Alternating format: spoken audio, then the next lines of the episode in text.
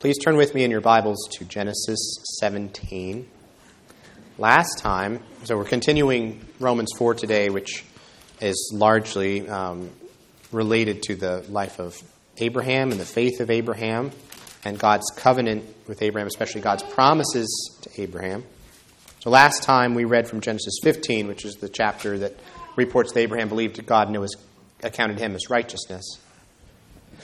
Uh, Genesis 17 is a further uh, unfolding of God's covenant relationship with Abraham um, in a, a, further and um, uh, further developed way.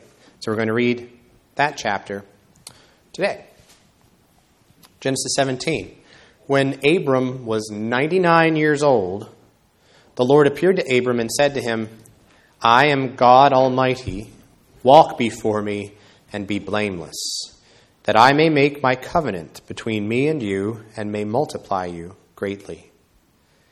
Then Abram fell on his face, and God said to him, Behold, my covenant is with you, and you shall be the father of a multitude of nations.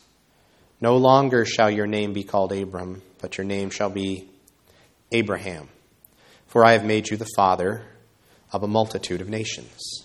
I will make you exceedingly fruitful, and I will make you into nations, and kings shall come from you.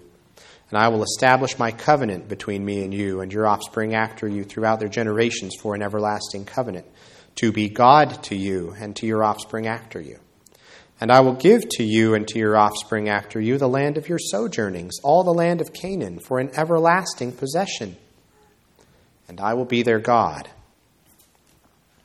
And God said to Abraham, as for you, you shall keep my covenant, you and your offspring after you throughout their generations. This is my covenant which you shall keep between me and you and your offspring after you. Every male among you shall be circumcised. You shall be circumcised in the flesh of your foreskins, and it shall be a sign of the covenant between me and you.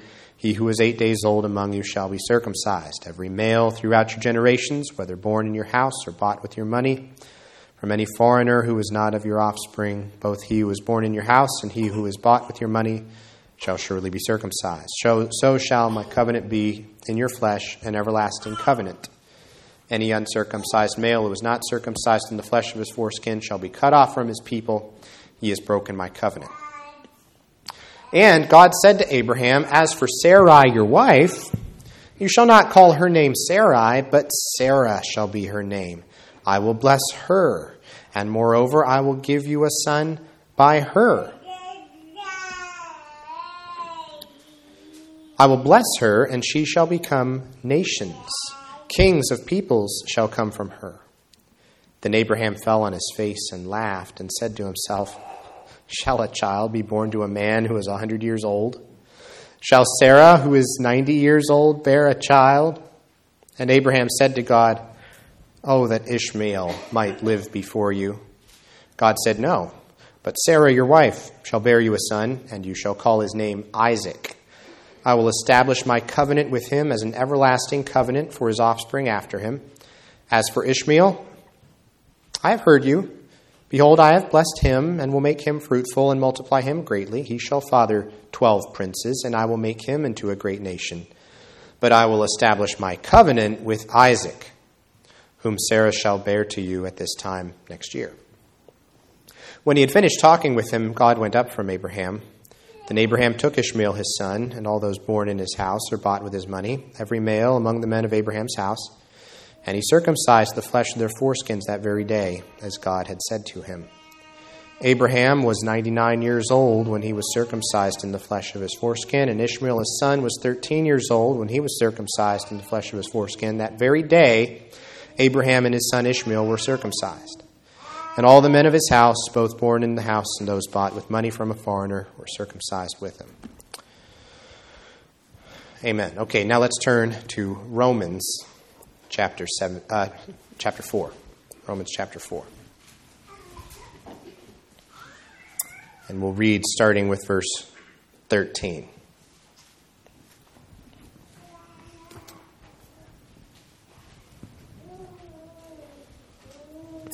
Romans 4:13.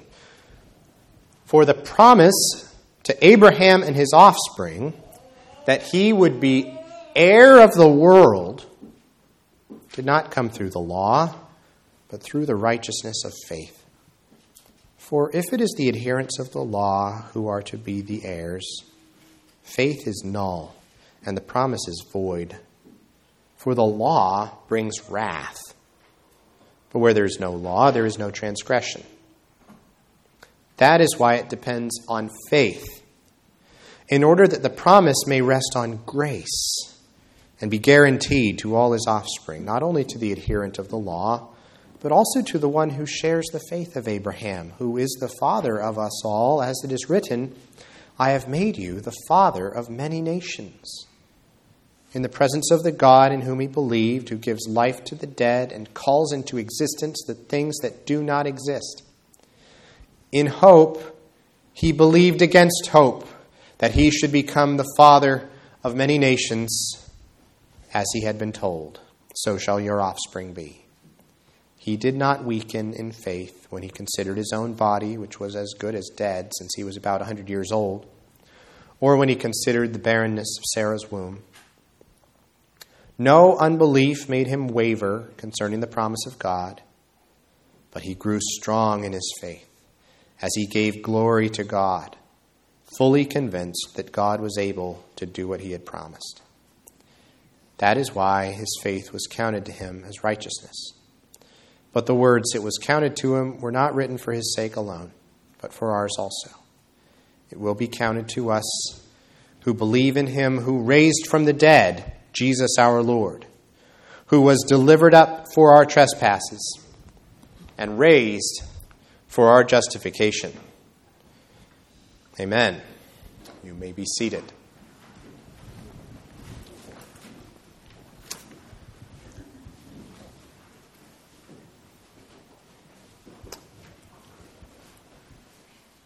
All right, I'm going to tell you one of my favorite Sunday school songs.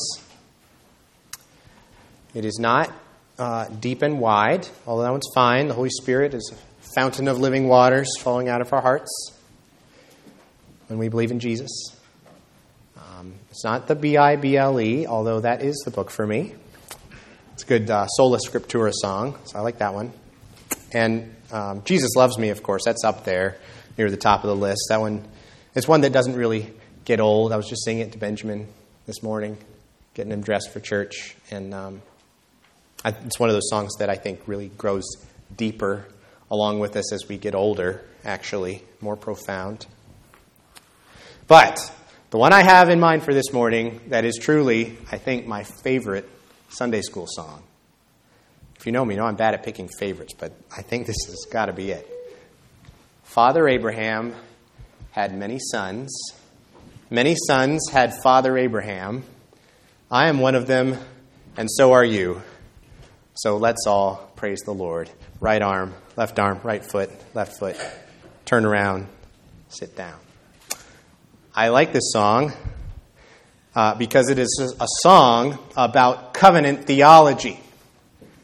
And it is teaching our kids that to be a child of Abraham it doesn't mean that you're to be a child of Abraham, a descendant of Abraham physically. Instead, what you need to do is to share in the faith of Abraham, who is the father of us all, as it is written, I have made you the father of many nations. I love that song. And so, a big question for each of us here today, you ask yourself as we go along, well, actually, a couple of them. First of all, are you one of Abraham's children? And if so, why? Why do you think that the answer to that question is a yes? And furthermore, do you feel like you could explain to somebody else, if they are a Christian, um, what it means that they also are a true child of Abraham? Or could you explain to somebody else, this is important, if they're not a Christian, how they can become a true child of Abraham? Let me give you our outline today. First, the path to the promise, verses 13 to 15. Second, the pattern of the promise, verses 16 to 22. And finally, the person behind the promise, verses 23 to 25. Okay, so first, the path to the promise. It says, For the promise to Abraham and his offspring that he would be heir of the world did not come through the law, but through the righteousness of faith. And he's talking about the promise, um, at least in part, the promise we read a few minutes ago from Genesis 17, where God said, Behold, my covenant is with you, and you shall be the father of a multitude of nations. God says, I'm going to be God to you and to your offspring after you, and I'm going to give you and your offspring after you the land of the land of your sojournings, all the land of Canaan, for an everlasting possession, and I will be their God. And we want to see here is that the land of Canaan specifically is the, the bullseye for this promise to Abraham.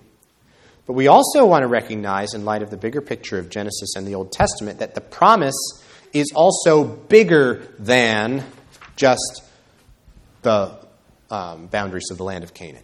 Later in Genesis 22, God says, I will surely multiply your offspring as the stars of heaven and as the sand that is on the seashore, and your offspring shall possess the gate of his enemies. And then, like back in chapter 12, he says, In your offspring shall all the nations of the earth be blessed. And as you trace these promises they develop through the Old Testament, what you see is that the promise is, yes, about the land of Canaan, but it's about more than Canaan. It's this overflowing promise, overflowing the boundaries of Canaan to take in, ultimately, the whole world. That land promise of Canaan um, is forward pointing to God's reign over his entire creation as his kingdom, which is where we're headed in the Great Commission after the coming of Jesus. Okay, so the question is this What was the pathway God laid out for Abraham to receiving that promise? What was Abraham's pathway to receiving that promise? We talked about this before was it, Abraham, you need to jump through these hoops? You need to achieve and strive and fight and scratch and claw your way to the promise. Um, we, we talked about how uh, did we asked the question did god put the promise kind of as it were up on a mountain or a cliff somewhere so that abraham needed to climb up and get it or, or did he bury it deep down in the ocean somewhere where abraham was going to have to dive down and go and get it no what God did was He handed it to Abraham as a gift. That's the nature of a promise. Here is the promise. You don't have to earn it. You never could earn it. It's too valuable to earn, and you're too weak and sinful even to start along that pathway of earning it. But I'm giving it to you. I'm giving it to you, and I want you to receive it, Abraham, with an open hand, a humble, trusting heart. Period. That's the pathway to the promise. I hasten to add that's not mean, that does not mean that Abraham's obedience was irrelevant altogether. Or that God gave Abraham no commands. God gave Abraham all kinds of commands. In fact, Genesis 17 begins I am God Almighty Walk before me and be blameless. Okay? Walk before me and be blameless, that I may make my covenant between me and you and may multiply you greatly. And so the, this outworking of the covenant goes hand in hand with Abraham's obedience, although it is not founded upon or achieved through Abraham's obedience. This is a tricky um, distinction that has led to a lot of bad teaching in the past when people have not gotten this right. So we're going to seek to think carefully about what God is saying, what Paul is and is not saying. Think about this. How much sense would it make for somebody who had been given so much by God to then go and live without any regard for the law of God. the commands of God and uh, the covenant signs and ceremonies that God gave to him to mark and ratify and symbolize those promises. In other words, Abraham, it wouldn't make sense for Abraham just to, to take the benefits of the promise, but then just go out and live however he chose. Right? God was calling Abraham to live like a covenant man, to live like God was really his God, to live as though he really belonged to the Lord. And by the way, Paul himself, this great preacher of justification by faith alone, is going to go on in this very book um, to show that people who are justified by faith aren't therefore off the hook for obeying God's law. Obedience always flows from a living faith, it's one of the marks of a living faith. But here's the important thing to go back to now. That obedience God called Abraham to, that character that God commanded, and I would even say required, that was not what undergirded the covenant relationship what undergirded, what guaranteed the covenant relationship. The promise was, was the promise of God. And the pathway to receiving that promise for Abraham was not the pathway of law keeping, it was not works, it was not obedience, it was not his strength of character. It was faith, and faith alone. The promise to Abraham and his offspring that he would be heir of the world did not come through the law, but through the righteousness of faith. And Paul goes on here to explain that it could not be otherwise. It would never work the other way. For, Paul says, if, if it is the adherents of the law who are to be the heirs, well, faith is null and the promise is void. In other words, if God had told Abraham, okay, Abraham, here's the promise, well, come and get it, you know. You can, you can get it if you work hard enough. You know, you got to earn this from me. You got to deserve it. Earn the right to get this promise. Well, that, that's not a promise. That's a contradiction in terms. It's not a promise at all. That's a bargain. That's a bargain. And there's a big difference between a promise and a bargain, like we talked about last time the difference between a gift versus a transaction. Faith receives, work earns. And so if you're earning a reward, you're simply not receiving a gift. You can't do both at the same time. If you're working to get what you want from God, then you're not really trusting God for it. You're trying to compel Him to give it to you, and those are two very different things. Um, an analogy for this, we know how this works with love, right? True love is something that you can't buy as something that has to be freely given and freely received, or else it's something else entirely. If you try to buy it, then what you get is not love. You just can't describe it that way. And there's something similar going on with faith versus law keeping. There's another element to this. if Abraham's pathway to the promise was to be through law keeping, um, Paul's pointing out the, the hard fact is that he never would have made it to the promise by that path. Nobody makes it to the promise by taking the path of law keeping. Um, so my dad likes to say when people ask him for directions, oh, you can't get there from here. uh, well, the reality here is you can't get there by that path from here. Um, and why is that? Is because the law brings wrath. The law brings wrath, inevitably, every time for sinners. Uh, he says, where there is no law, there is no transgression. There, there's no transgression. In other words, if you don't have a law to break, then nobody can break the law. But the implication is the, the kind of the converse of that, that as soon as you introduce a law to sinful people like us, immediately you get transgressions galore. Because that's what comes naturally to us. It's our default mode. We are lawbreakers from birth. It's what we do. Give us a law, and we are going to find a way to break it. That's what the human race has done ever since Adam broke God's very first law. And so the pathway to the promise cannot be through law keeping. There has to be a different pathway if, if sinners are going to get there, if Abraham is going to get there, if we're going to get there. The only pathway sinners can take to get to the promised blessings is the pathway of faith, of trusting God's word, of receiving what God offers as a free gift of grace alone. And that is what Paul underlines in verse 16. He says, That is why it depends on faith. It has to depend on faith in order that the promise may rest on grace and be guaranteed to all his offspring, because otherwise it won't be guaranteed, right? It will always be tentative.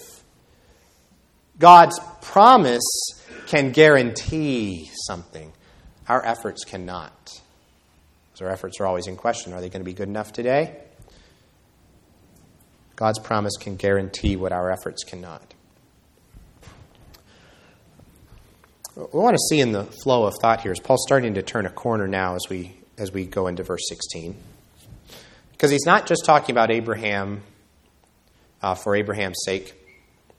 This is not just a case study of Abraham's life in the abstract. Abraham does not only illustrate this pathway to the promise, he does more than that. He sets for all who come after him a pattern. And that's our second point the pattern of the promise. The promise is going to rest on grace, Paul says, and be guaranteed to all of Abraham's offspring, not only to the adherent of the law, he says, but also to the one who shares the faith of Abraham, who is the father of us all. As it is written, I have made you the father of many nations. remember, as Paul is writing to the Roman church, the church in Rome here, this is a mixed community of Jews and Gentiles trying to live together. Probably people from many different ethnic backgrounds from around the Mediterranean world, perhaps beyond even the Mediterranean world. but all of them, Paul says, all of them are children of Abraham. What a radical notion, especially for those of Jewish background. And why is that? Well, it's because God told Abraham in the first place that he was going to be the father of many nations. And now many nations are gathering together to become Abraham's children, just like God promised at the very beginning. It's the point of the Great Commission. It's the point of the spread of the gospel in the book of Acts, that whole trajectory. So let's look a little bit more at the way that Abraham sets the pattern for all of us, all of us who need to come to God by that pathway of faith. First, look at what he says about this God Abraham trusted, the God in whom he believed. What does he say about God? so far, you know, we've been talking a lot about faith. And we talk about faith versus works, we can get very focused on, our, on ourselves. What do we need to do? What is God requiring of us? This is very important to see that Paul here focuses on God. What kind of God is this? The God in whom he believed is the kind of God, Paul says, who gives life to the dead and calls into existence the things that do not exist.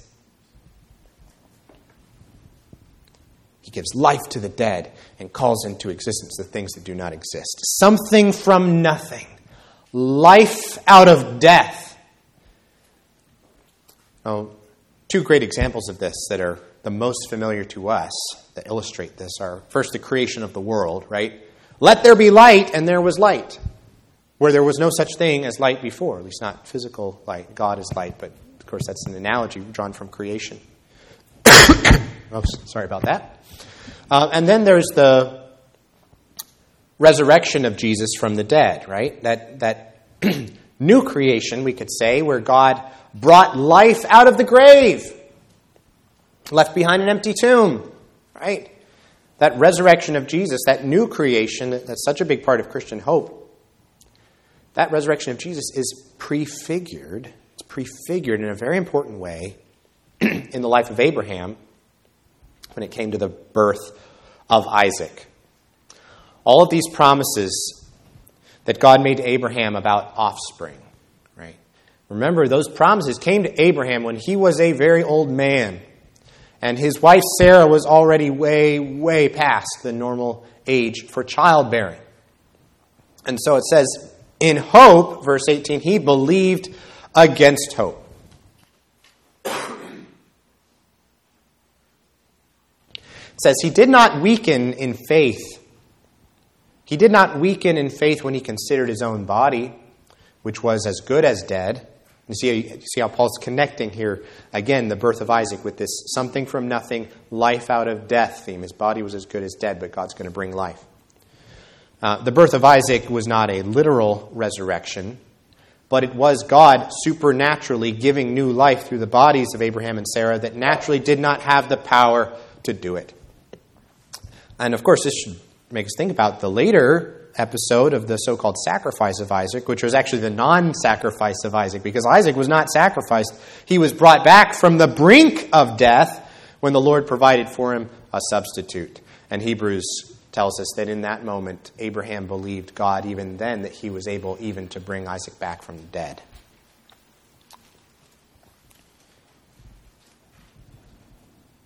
I think it would be appropriate to have both of those occasions uh, in mind the birth and that later non sacrifice of Isaac.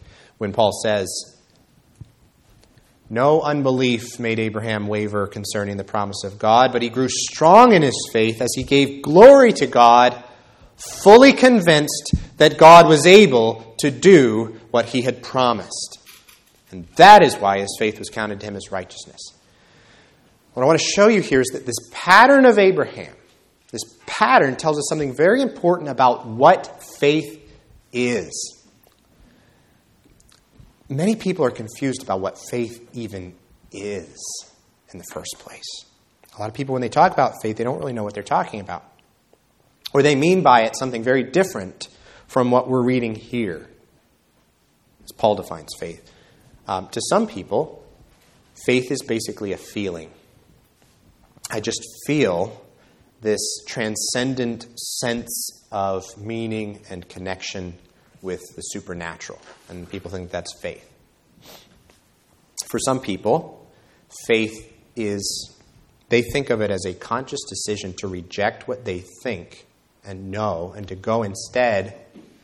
Uh, go along with something that to them doesn't seem reasonable or sensible, but they're going to try to believe it anyway for various reasons. Maybe because it makes them feel better, maybe because it helps them to fit in, maybe just because they think that God, that's what God wants them to do. Uh, Mark Twain put it very starkly when he, when he tried to say that faith is believing what you know ain't so, believing against reason, believing contrary to the evidence, this blind leap that you can't really justify, but you're going to do it anyway.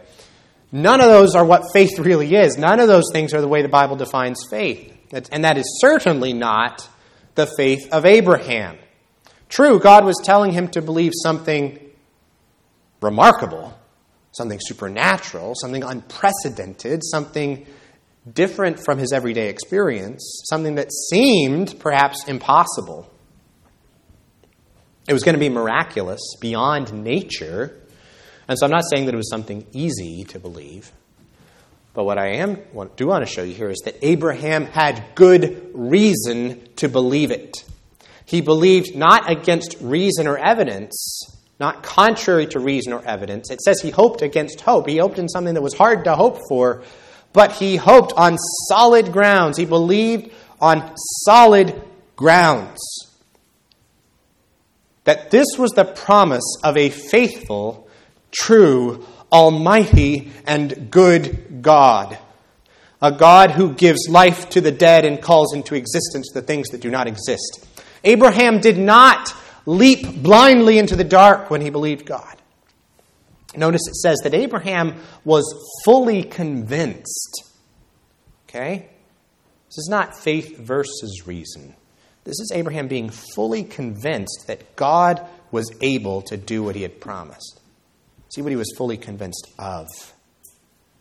It was something about God, character of God. Faith is warranted because it rests on the character of God. So faith does involve believing in things that we cannot see. That's true. It does involve depending on someone else's authority for things that we cannot touch or hear or otherwise sense directly for ourselves, which, by the way, we do all the time about all kinds of things, that things we've never seen or experienced firsthand, and yet we believe other people when they tell us about them. We believe because we think those people are trustworthy. We can believe what they say. See, what makes all the difference in these cases is that the person we are trustworthy that we, that we are trusting is a trustworthy person. And so, do you see how here, here how it is the character of God that the promise depends on? It is the character of God that our faith rests in, and it is the character of God that guarantees the final outcome. And so, biblical faith is not contrary to reason, it is supremely reasonable. What could be more reasonable than trusting the word of this kind of God? And then at last, we come to the person behind the promise. And we have been talking about him already, this, this trustworthy God Abraham believed in, but there is more, of course, that this God has done. It says, But the words it was counted to him were not written for his sake alone, but for ours also. It will be counted to us who believe in him who raised from the dead Jesus our Lord. See, it's the same God who brought life out of Sarah's dead womb, who also brought life out of Jesus' tomb. Okay? It is the same God then and now. The same God who has extended to us a promise of blessing. And it is the same faith then and now that receives that promise, receives it in humble trust without trying to earn it.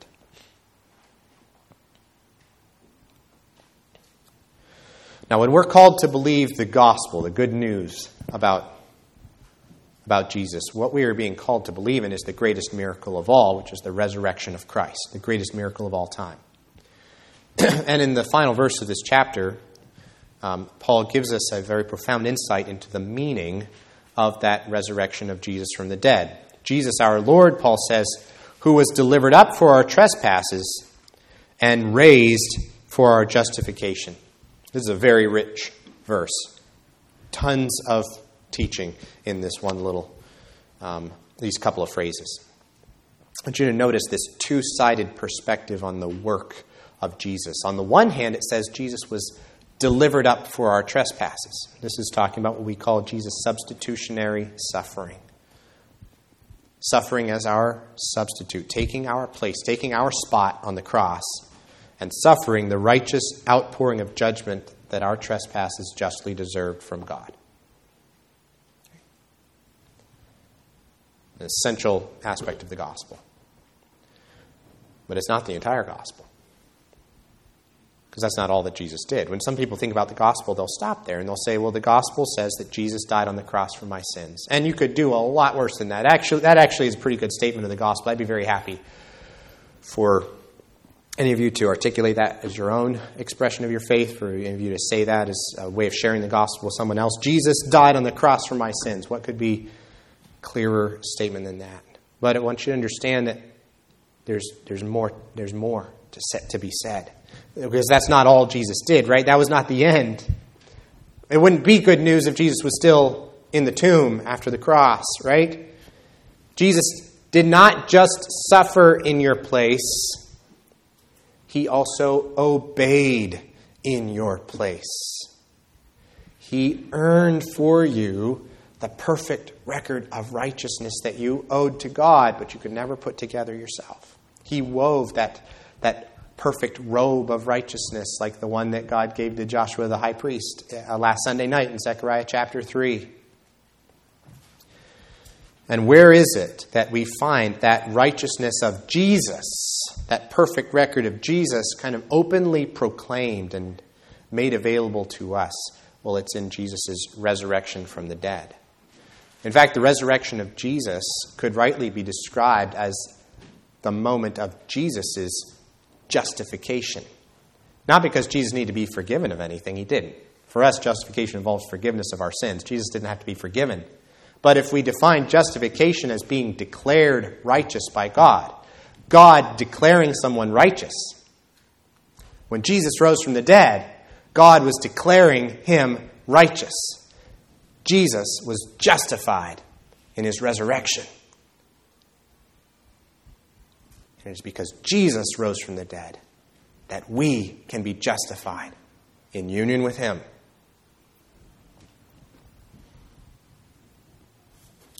Yes, Jesus, un, will, yes, Jesus willingly underwent death for us.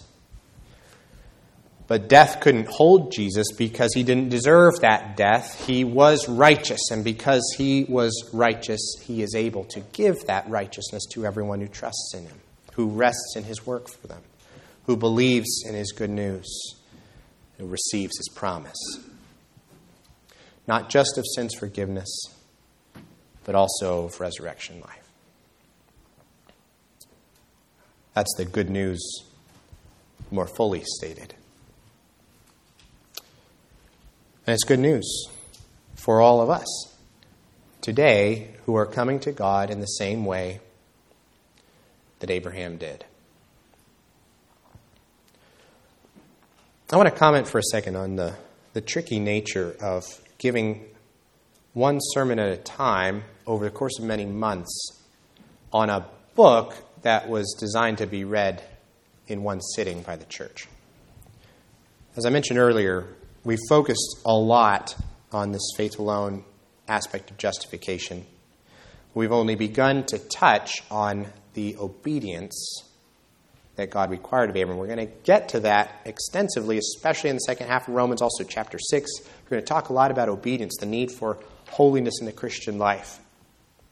And so I don't want anybody to get the wrong idea from this intense focus on chapters 3 and 4 that obedience is not important. On the contrary, the same God who counted Abraham righteous on the basis of faith alone also told him in Genesis 17:1, Abraham, walk before me and be blameless.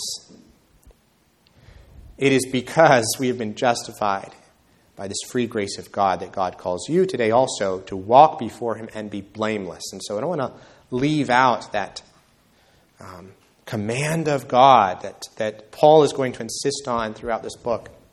That because of all this grace of God, he's calling you to a purity of life, uh, a vigorous um, application of your devotion, your will, through the strength of the Holy Spirit, to diligent obedience to his law and putting to death of sin all these things are, are essential for the Christian life. I'm also thankful for this opportunity in chapters 3 and 4 to bask in this free and extravagant promise of God to us who have not obeyed and who don't deserve it. And so, this chapter does indeed give us good news as we come to God in the same way our father Abraham did. We who share in the faith of Abraham, who is the father of us all. And the Lord has set that man before us this morning as a pattern of faith, as a way of helping us grow, so that we will not weaken in faith when we consider the great obstacles, as it seems, to God's promises coming true for us, including, by the way, our own sin and our own weakness. God has given us this pattern this morning so that no unbelief will make us waver concerning the promise of God, but so that we will grow strong in our faith as we give glory to God, fully convinced that God is able. That God is able. You are not able, but God is able.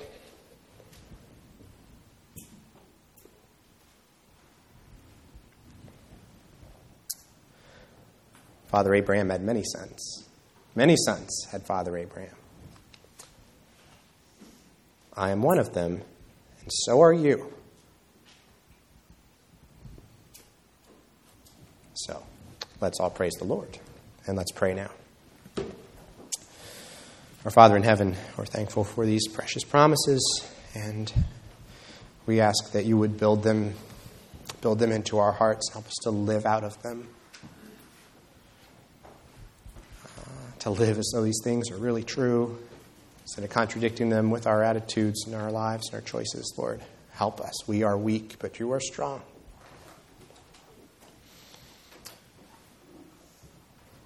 Lord, strengthen our faith so we would not waver concerning your promise, but be fully convinced that you are able to do what you have promised to us in Jesus. We ask this in his name.